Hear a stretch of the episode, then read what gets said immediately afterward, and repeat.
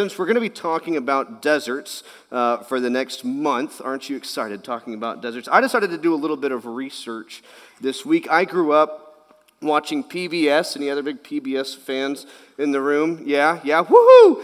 Public learning, woohoo, yeah. So, um, uh, I loved watching nature documentaries growing up. I loved watching Kratts' Creatures and all those kinds of things. Uh, and, and, so this week, as we were getting into this series about deserts, I thought, well, maybe I'll do some research on deserts, and, and, and that proved interesting for me. I want to share some, some facts with you now. Uh, did you know that deserts are defined as anywhere in the world that receives less than 16 inches of rain a year? It's less than 16 inches of rain in a full calendar year. That's just over a foot of water. That's all they get, or less, uh, sometimes substantially less. Now, deserts are extreme places. Yeah, they're extreme in their, in their lack of rainfall. They're also extreme in temperatures. Now, we know that deserts get hot.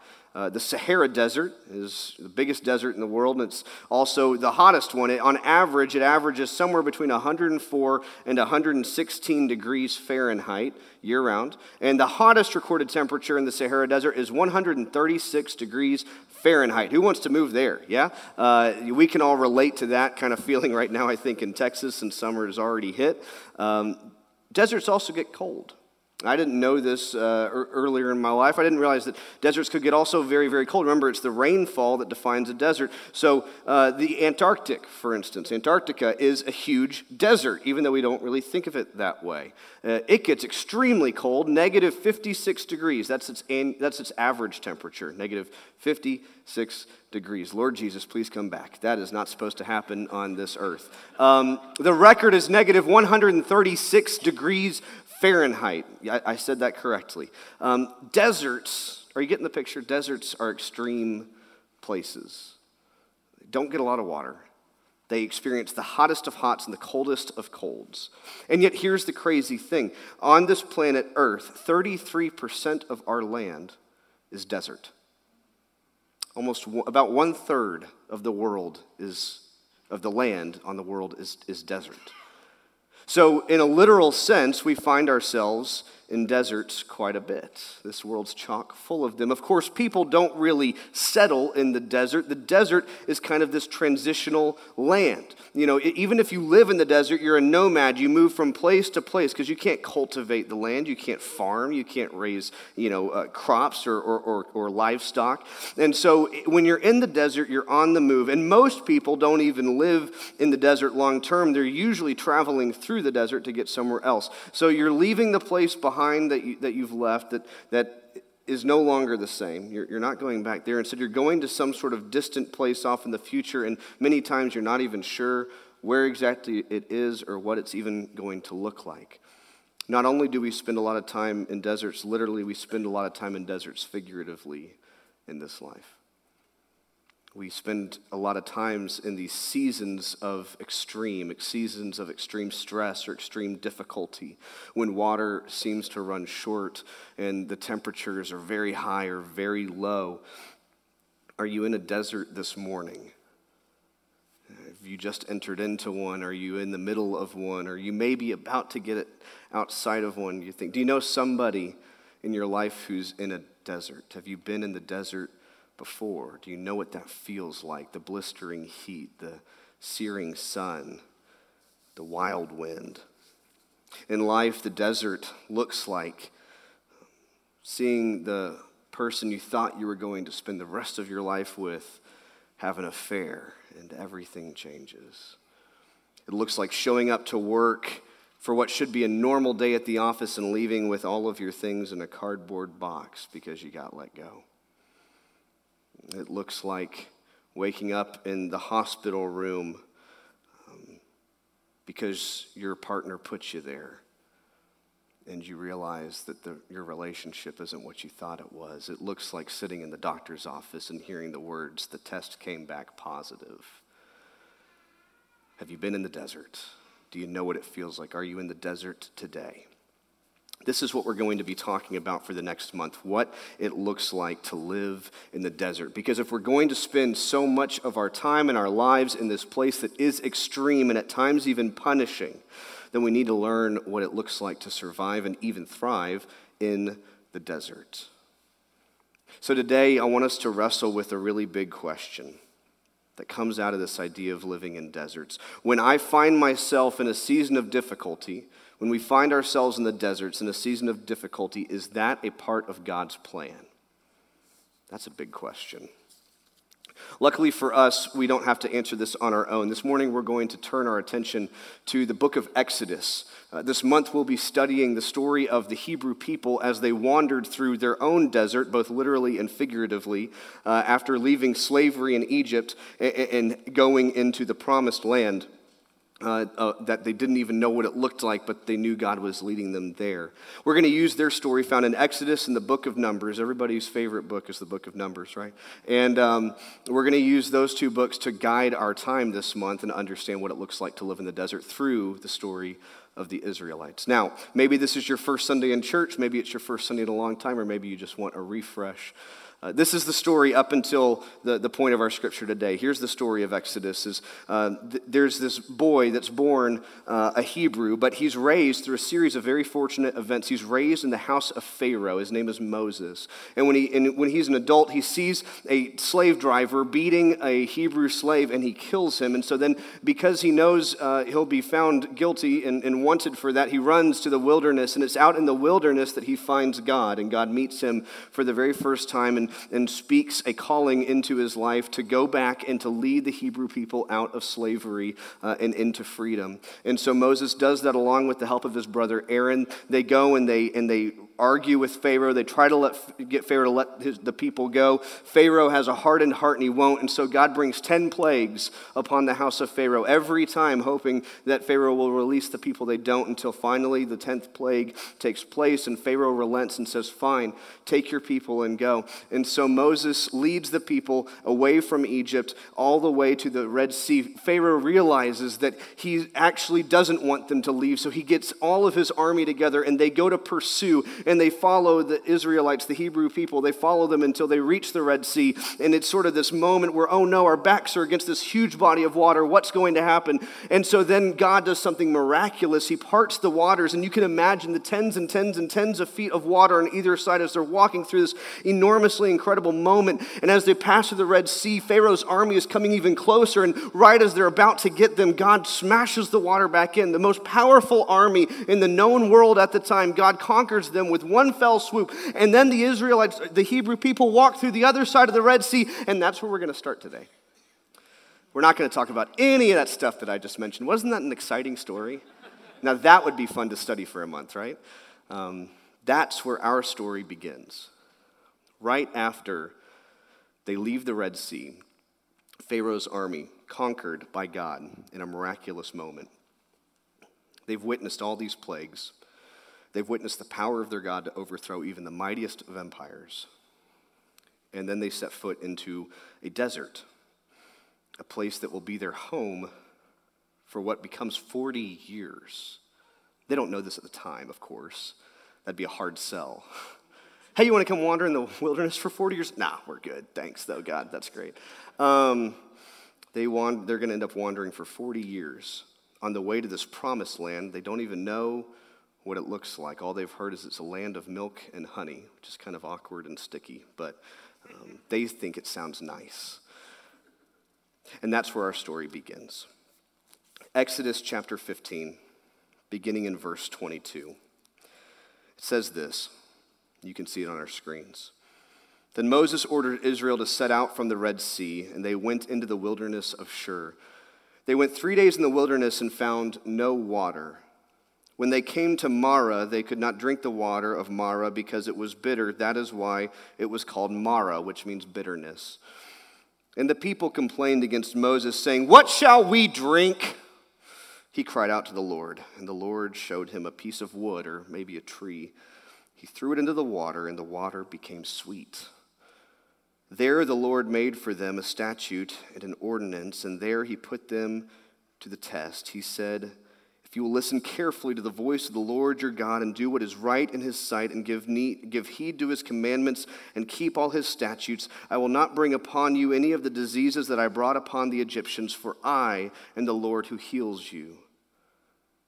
Then they came to Elim, where there were 12 springs of water and 70 palm trees, and they camped there by the water. Let's pray. Gracious God, we give you thanks for your word this morning. We ask that as we begin to uh, understand what it means for our lives, that you would allow these words to come alive for us and take root in our hearts. Uh, God, I ask that you would speak through me, uh, your failed and broken servant, uh, that it would not be my words, but your words this morning. God, I ask that you would uh, place these words, set them upon our hearts, so that we could take them into the world that needs to hear them. In your sons, and we pray. Amen. Amen. So, earlier I said the big question we're going to wrestle with today is when I find seasons of difficulty, or when I'm in a difficult season, is that a part of God's plan? And I want to help you. I want to help us understand where we're coming with that question in this text this morning. See, the, the, the, Hebrew people have just left the Red Sea. They've agreed to follow Moses and therefore follow God uh, into this journey to a promised land. They go three days, three days without finding water. And then they stumble across this bitter spring, which means it probably was a saltwater spring. Those, those occur in the desert. And um, what do they do? They freak out. What are we going to drink? You know, first they turn on Moses, their leader, right? Because that's the first person we blame. We turn, hey, you're the guy that let us out here, right? And so Moses is like, well, it's not me. You're the guy that let us out here. So Moses takes it right up the chain of command, right? He says, what are you going to do about this, God? Um, I think the Israelites, now we'll talk about the complaining spirit sometime this month, not today. We're not going to focus on that today, but trust me, when we're in the desert, we love to complain and grumble and mumble. Um, we're going to talk about that. Today, I want to talk about why the Israelites seem to be freaking out in that moment. And I think it has everything to do with that big question of when I'm in this season of difficulty, is this a part of God's plan? I think they got to Marah and said, Is this really the plan? This, this is it. You're going to lead us thirsty for three days, and then when we get to something to drink, it's salt water. Like, have you ever tried to drink salt water? It's not fun. You can't drink it, you can't survive off of that. I think they're thinking in their heads, this was not part of the plan. This can't possibly be your plan, God, right? And so I think that big question suddenly becomes two for us this morning that I want us to go deep on. The first is this is, is this, meaning the desert, the season of difficulty, is this really part of God's plan for my life? And then, depending on that, that answer, second question is this Is there any hope in the desert? Because the, the Hebrew people are seeing a spring of salt water going, This can't be God's plan, right? And then very quickly they turn to become hopeless. What are we going to drink? Have you ever been three days thirsty in the desert wondering what the plan is? Is this a part of God's plan? And is there any hope? So, to the first question, I think there's a few different answers that we're going to talk about this morning. I think the answers are no and yes and no. and I'll explain why. And then I believe in each of those answers, though, there is hope to be found. I think there is always hope in the desert. So, the first answer um, is this really part of God's plan? Uh, to help illustrate my answer to this, I'm going to share with you a story. Uh, in the country of Morocco, we, Morocco is in the northwestern corner of Africa. It's on the western side of the Sahara Desert. And, and there's a marathon, a famous marathon that's run in Morocco called the Marathon des Sables, which is a French term that means the marathon of sand. And evidently, there are people in this world who do not believe that running uh, on a sidewalk like a normal human being is punishing enough. Uh, they think that they should go running in the Sahara Desert. And that's what they do for days and days on end in, a, in like a, over a 150 mile long marathon called the Marathon des Sables. They run a marathon in the Sahara Desert. I think we have a picture of that we can put on the screens. Um, you're looking at the most insane people on the face of the planet. There they are, right there. Um, we've got them in one picture. Uh, I don't understand what goes through someone's head to want them, make them want to do that, but evidently there are several people who want to do that. Uh, one year, there was a man who wanted to do this. His name was Mauro Prosperi. He was a Sicilian policeman and also an Olympic pentathlete. So this guy was an athlete. He was an Olympic pentathlete. He knew what he was doing. He wanted the most challenging race he could find, and he found this one. And he wanted to win. So they set out to race. Four days into the race, which, by the way, like 30 minutes in, I would have been turning back, like, y'all have fun, I'm done. Um, four days into this race, a sandstorm hits. Now, here's the deal the people that organize this race know very well that this race brings with it the reality of possible death right? Like they understand that this is kind of crazy to be doing. So they have very strict rules about what to do, especially in the event of things like sandstorms. And in the event of a sandstorm, you're supposed to hunker down, not move an inch. You stay with your people in front of you and behind you, and you just wait it out. Because if it, you would have to be especially crazy to go running in a sandstorm, right? Well, what do we think Mauro is going to do?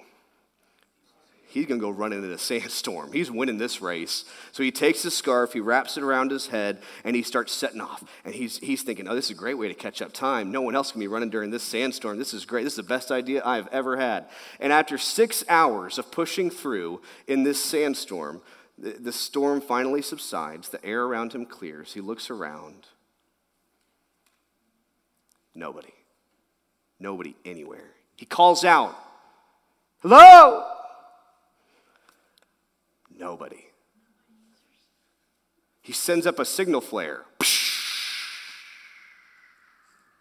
Nobody. Now, before Mauro was running in the desert, now Mauro is in the desert. Yeah, there's a difference. He's not running the marathon anymore. He keeps going. He begins to run out of water. After a few days, he stumbles across this ancient shrine. He's severely dehydrated. He sees no hope in his life at all. He knows that he's probably going to die, and so he tries to end his life. But he's so dehydrated, get this, that his blood clots too quickly, he doesn't die. He wakes up several hours later with a raging headache, I can imagine, and he decides that he wants to live. So he's going to get up and he's going to keep going because he is Mauro and he goes running, right? He keeps going for four more days, eating lizards and scorpions. Yes, scorpions. He saw scorpions and said, I want to eat that. That's how hungry he is. He drank dew off of leaves. Four days he pushes until finally, by I can only imagine, is the grace of God. He stumbles across some nomads who are wandering through the desert, who I'm sure were like, What is this dude doing? They inform him that he is now in Algeria the neighboring country of Morocco, and he is 130 miles off the course of the marathon. Mauro survives. His application to run in next year's race is denied. um, and the reason I share this story with you is because when I find myself in the desert, there are times when I have to ask myself this question, and I wonder if we all should ask ourselves these questions. The question I ask myself is this Did God lead me into the desert, or did I go running in a sandstorm? See, I think it's easy when we find ourselves in the desert to want to immediately shift blame to God. What are you thinking, God? Why would you bring me here? And God's going, hey, man, um, the route is like 130 miles that way in Morocco, and you're in Algeria. Um, there was a sandstorm. I don't know if you saw it. Uh, I told you to hunker down, but you decided to keep running. So I don't really know what, what, what you're mad at me about. There are so many times I want to shake my fist at God and say, Why would you lead me here when the reality is I just bundled up my head and, and tried to go running in a sandstorm? Have you ever done something like that as well? Have you done the exact thing you knew that you weren't supposed to do? Have you acted in a way that you knew was not holy or becoming of the gospel? Did, did you lead your life in a way that you knew God was not asking you to, you to lead your life? And, and then you find yourself in Algeria and you go, Well, God, why is this happening? You know, it's because we go running in sandstorms. So then you say, Well, okay, Pastor Scott, that's thoroughly depressing. You're saying if anything bad happens in my life, it's my fault, right? No, I'm not saying that. That's the first answer. Um, the first answer is, is no, I don't think God always brings us into the desert. I think sometimes we go running in sandstorms. So, Scott, where's the, where's the hope in that then? If God didn't lead me there, I guess what am I am I just doomed to suffer? No, I don't believe that at all. I believe that just like with Mauro, God will frequently send us nomads someone who's wandering in the desert who can reroute us back to where we're supposed to be, back to a path of life. That, my friends, is a God of mercy. And I have to believe in a God of mercy because I go running in sandstorms way too often. I need to know that my God has grace and mercy big enough for even someone as broken and foolish as me. Do you? Am I the only? I guess I, I'm, i know I do. Do you? I need my God to have grace and mercy that abounds, that even when I'm 130 miles off course somewhere in Algeria, God says, Oh, there he is. Let me get him back on path. I need a God like that in my life.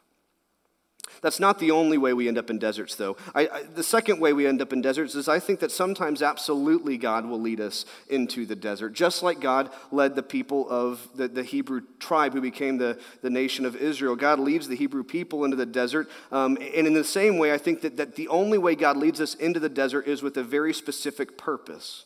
I don't, I don't think God sends us into difficult seasons or into seasons of pain or even suffering without a very clear purpose of why. But I do believe that God can lead us into difficult situations and difficult seasons. God does it throughout the Bible. God does it with the Apostle Paul in the new church. I mean, go look up Paul's story. Carrie Lynn talked about Paul a couple weeks ago in her sermon. Um, God clearly will lead us into difficult situations, but there's always a clear purpose, and the purpose is this God leads us into the desert because something better, healthier, or holier is on the other side. So, for the people, the Hebrew people, God leads them into the desert not just because He wants to see them wander in a desert for 40 years, but because He knows that the life in Egypt is not for them. The life in Egypt is punishing and brutal and without purpose, and it's not holy, and it's not good, and it's not healthy, and it's not good for them, and it's not good for anybody. And He leads them into the desert, which is difficult in its own way so that they can figure out who they are and establish an identity and then find their way to a promised land and build for themselves a nation so that, they, so that they don't have to experience the chains of bondage like they did in Egypt. It's still a difficult season, but it's a difficult season now with a purpose. And it leads them to something healthier or better or holier on the other side. So, what does this look like in the real world? It looks like a conversation I had this week uh, this past week, I was over at um, outside the coffee shop here on campus, and I was talking with a young woman uh, who attends one of our worship services, and, um, and I was just asking her how she's doing. Hey, you know, just doing the typical you know small talk. Hey, you know, how's it going? How's life? I, I could sense there was some heaviness in her in her eyes and just in her demeanor, and um, she said, you know, it's it's been a rough couple weeks. I said, oh, I'm sorry to hear that. What you know, what happened? And she said, well, I was in the hospital. I said, Oh, I'm so sorry. I had no idea. You know, what, were you sick? You know, what?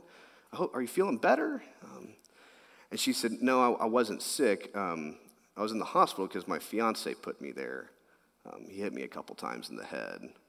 And that's when I noticed that she wasn't wearing her engagement ring any longer. And um, I said, I'm, I'm, I'm so sorry. I'm so sorry that, that you've had to go through this. And, and she said, No, it's, I mean, it, it stinks. It's terrible. It's the worst. And at the same time, I'm, I'm so glad that God gave me the strength to know that that was not the life I need to be in.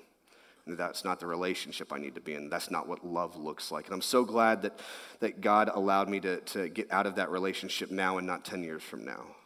Um, I said, wow, that's, that's a pretty powerful way to, to see this because I think if I was her, I'd still be angry, just angry. Now, this young woman is moving into a difficult season. You know, this is a season with lots of question marks in her life. You know, she doesn't know what relationships look like. She thought she knew what love looked like, and, and then it became this really painful, awful thing. And um, she's not going to get married as young as she thought she was. She doesn't have the life that she saw before her. That promised land she thought she was approaching is now mysterious and hazy again. But I believe like exactly as she said, that God has given her the strength to enter into that season, that difficult season, to discern who am I and what is love and what is healthy relationships and what are healthy boundaries and, and how can I guard my heart and how can I protect me and, and, and eventually my family and, and how can I understand what, what really meaningful, good, loving relationships look like again. Now, that's going to be some hard work, and this will take her years.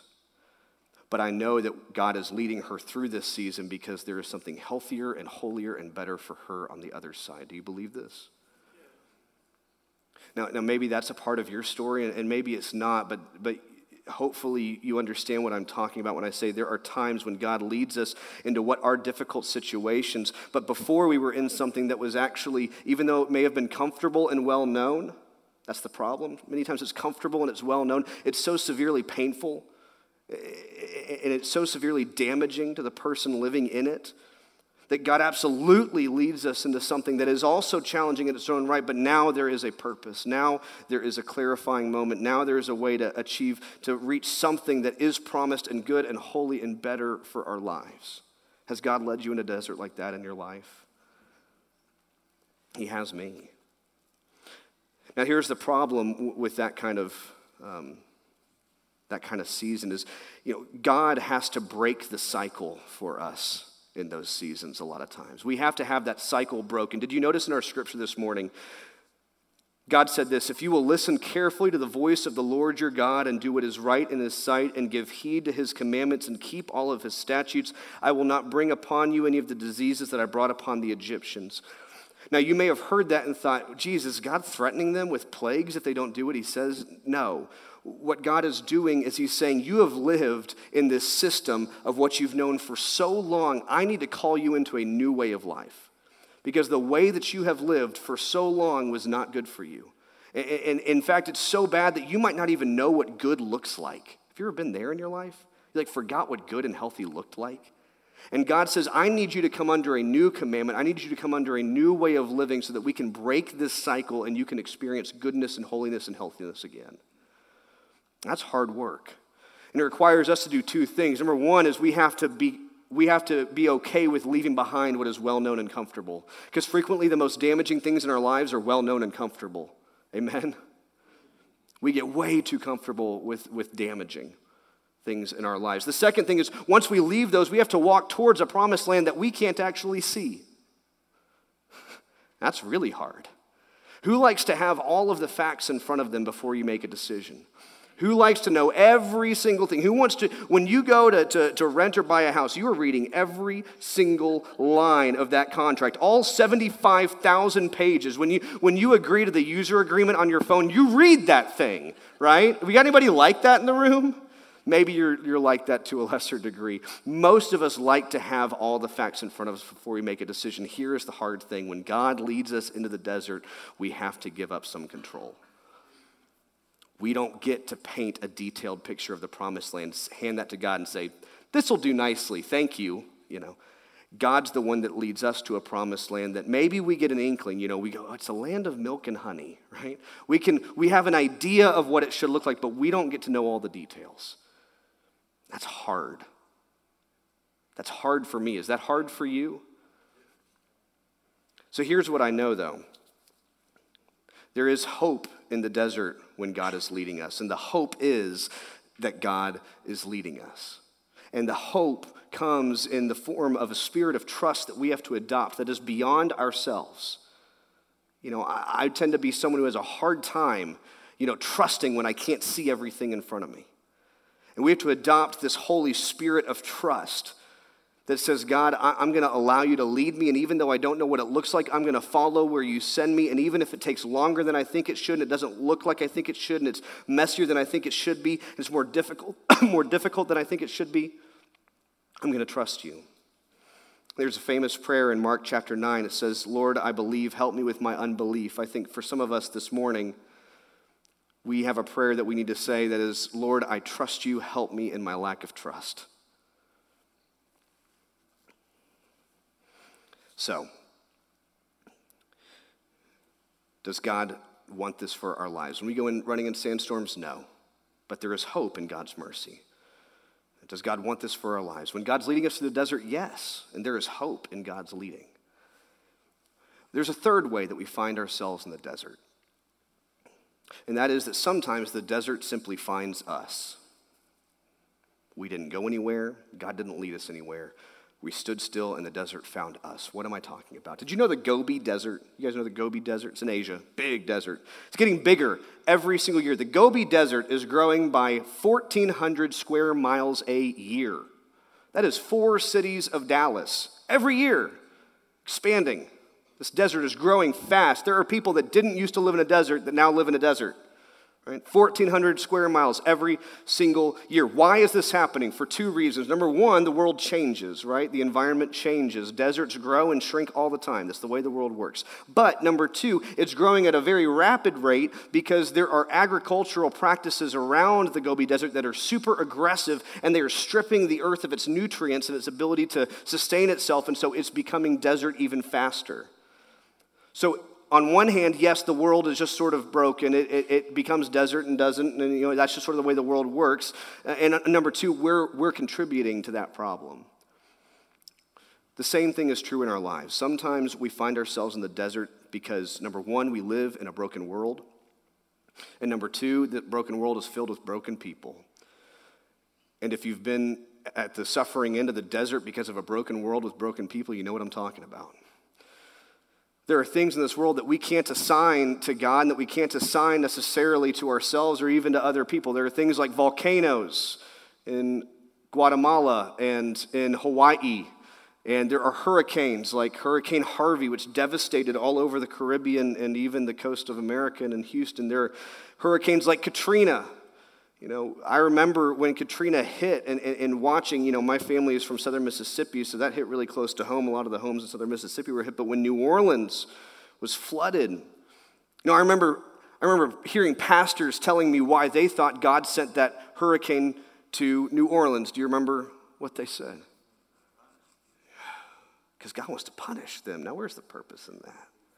Get out of here. That's bad theology. You hear theology like that? There's, I was in high school at the time. Like I was watching this guy on TV tell me why he thought the hurricane, God sent the hurricane to hit Katrina, you, or the Katrina to hit New Orleans. Do you ever get the urge to like, I wish I had a superpower where I could reach through a TV screen and just and just throttle somebody? No, is that just me? You're like, stop talking. That's bad theology. You know, um, yeah. Sometimes we just live in a broken world where there's hurricanes and tornadoes and volcanoes. We also live in a world full of broken people where there are bullies and there are mean people and there are vindictive people. And, and uh, the reality is sometimes the desert finds us just because we simply live in a world like that. We live in a world where our bodies are broken too, and disease is a reality. You know, the AIDS epidemic, Ebola cancer. These are all products of living in a broken world. And I don't think that God sends AIDS or Ebola or cancer to try to teach people something. I don't think God creates something evil like that. I think, I think there is hope, however, in hurricanes and in volcanoes and in cancer and in bullies and in everything. I believe there is hope when the desert finds us. Why? Because I don't believe that God is in the creation of those things. I don't think God is behind the evil of tornadoes and disease. I do believe that God is in the, is in the aftermath. Right? I see God in the faces of relief workers. We had a, we're going to be commissioning a mission team to go to Costa Rica this morning. I see God in the faces of those who would devote their time to helping and serving others who are less fortunate. I see God in the faces of the doctors who step into Ebola zones and not out of them. I see God in the faces of the nurses who care for those who are sick and dying and who are suffering from disease. I see God in all of these ways, in these redemptive ways of stepping into these places that are hurting and broken and saying, I'm okay being here. I believe in a God like that because God tells me in Exodus chapter 15 that He is the Lord who heals. God is the Lord who heals. If you're the Lord who heals, that means you understand the world you're stepping into is hurting and broken. You understand that there are things we are dealing with that you wish we didn't have to deal with. Trust me, God's heart breaks at these things. But we have a God who doesn't just simply look at it and say, wow, isn't that terrible? We have a God who steps in and says, I am the Lord who heals. Look for me in the aftermath. Look for me in the redemption of these terrible moments. And so when you're in the doctor's office and you hear the doctor say the test came back positive, I don't know that God is in the is in the work of that cancer affecting your body. I, I, believe that God could be part of the healing of that. I also believe God is part of the support system, the people that rally around you, the people who give you strength when you desperately need it. I think God is in all of those things. I am the Lord who heals you. God, there are some days when I just need God to simply be a healer. And that doesn't always mean that God makes the problems go away, but that means that God shows me care and love and mercy and grace in the midst of great evils.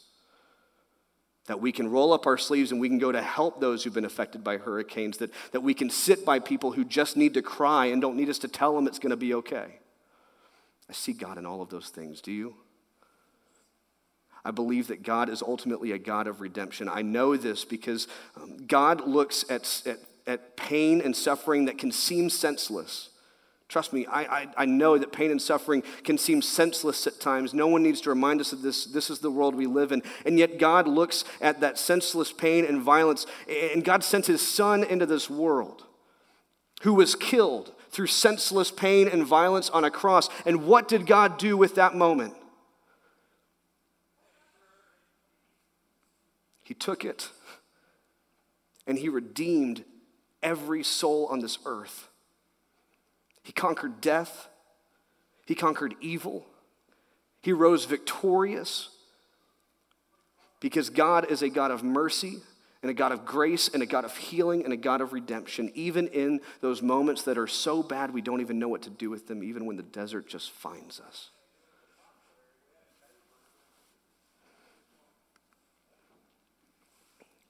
There are three ways that we find ourselves in the desert. First, as we go running in sandstorms. I don't think that's what God wants for our lives, but I think that God meets us in mercy in those places. Second is God leads us into the desert, and I believe that God does so because something healthier and holier and better is on the other side, and our hope is in trusting in God's leadership. And lastly, I believe that the desert can find us, and that's a product of living in a broken world full of broken people, and the hope is that God never allows brokenness to have the final word, and that redemption is a truth that God will always make clear. So I want to close with this. However, you find yourself in the desert today, or tomorrow, or next week, or next month, I want you to know that there is always hope, and that hope abounds. I also want you to know something interesting about deserts. Did you know? Did you know that deserts are the second most diverse ecosystem in the world next to rainforests? Did you know that? That's kind of cool. I didn't know that. Rainforest. Now, when you think of a place teeming with life in this world, do you think of rainforests. You think of the thick brush and the jungle and all the animals and all the birds and all the everything in there. Do you think of deserts? More than savannas, more than prairies, more than deciduous forests, more than tundras, more than anything else, next to rainforests, deserts are the most diverse ecosystem. There is life in the desert. There's beauty in the desert. The most extreme punishing desert in the world is the Atacama Desert in Chile. No rain has ever been recorded in the Atacama Desert. Now, that is extreme. Over one million life forms call the Atacama Desert home. So, yes, the desert is extreme. It can feel punishing. It's certainly difficult. And we end up in the desert in many different ways. But there is always hope, whether that's hope in the mercy of God, or hope in the leading of God, or hope in the redemption of God. And, friends, let me tell you that in the desert, you can find life if you know where to look. So, welcome to the desert. I'm looking forward to our month together. Let us pray. Gracious God, we come to you this morning thankful that you are a God who meets us in the desert, who meets us in those difficult, extreme, punishing places in life. And you meet us with mercy and with trust and with redemption. You meet us with the love of a God whose heart breaks when he sees his children God, we trust you this morning. We ask that you would allow our hearts to receive your mercy and your guidance and your redemption today. Not only for our sake, not only so that we can walk out of this church with our heads a little higher and our spirits a little lifted up but God, so that we could walk into a world that is one third desert, a world where people are walking in and out of the desert every single day, a world where our friends and family might be in the desert right this very second, and we don't even know. And God, allow us to reach out to them the same way that you reach out to us, and allow us to extend to them your hand of grace that says, I am the Lord who heals you. Let us share with them the love of a son could take something as brutal and senseless as death and turn it into redemption and glory for all. God, we give you thanks for who you are and how you lead us this day. All this we pray in your Son's holy and precious and resurrected name. Amen.